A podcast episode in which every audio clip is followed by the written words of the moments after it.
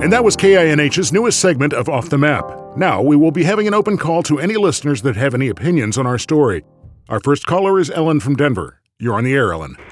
Yeah, hi. Uh, to the b- Christina Glass. What the f is wrong with you putting other people's lives in danger just for your own show? All right, we apologize for that visceral response. Uh, we have Sylvia on the line now. She's from Boulder. Sylvia, what are your thoughts on the story so far? Hi, Jack. I love the show. Um, I think that she's working hard on this, you know?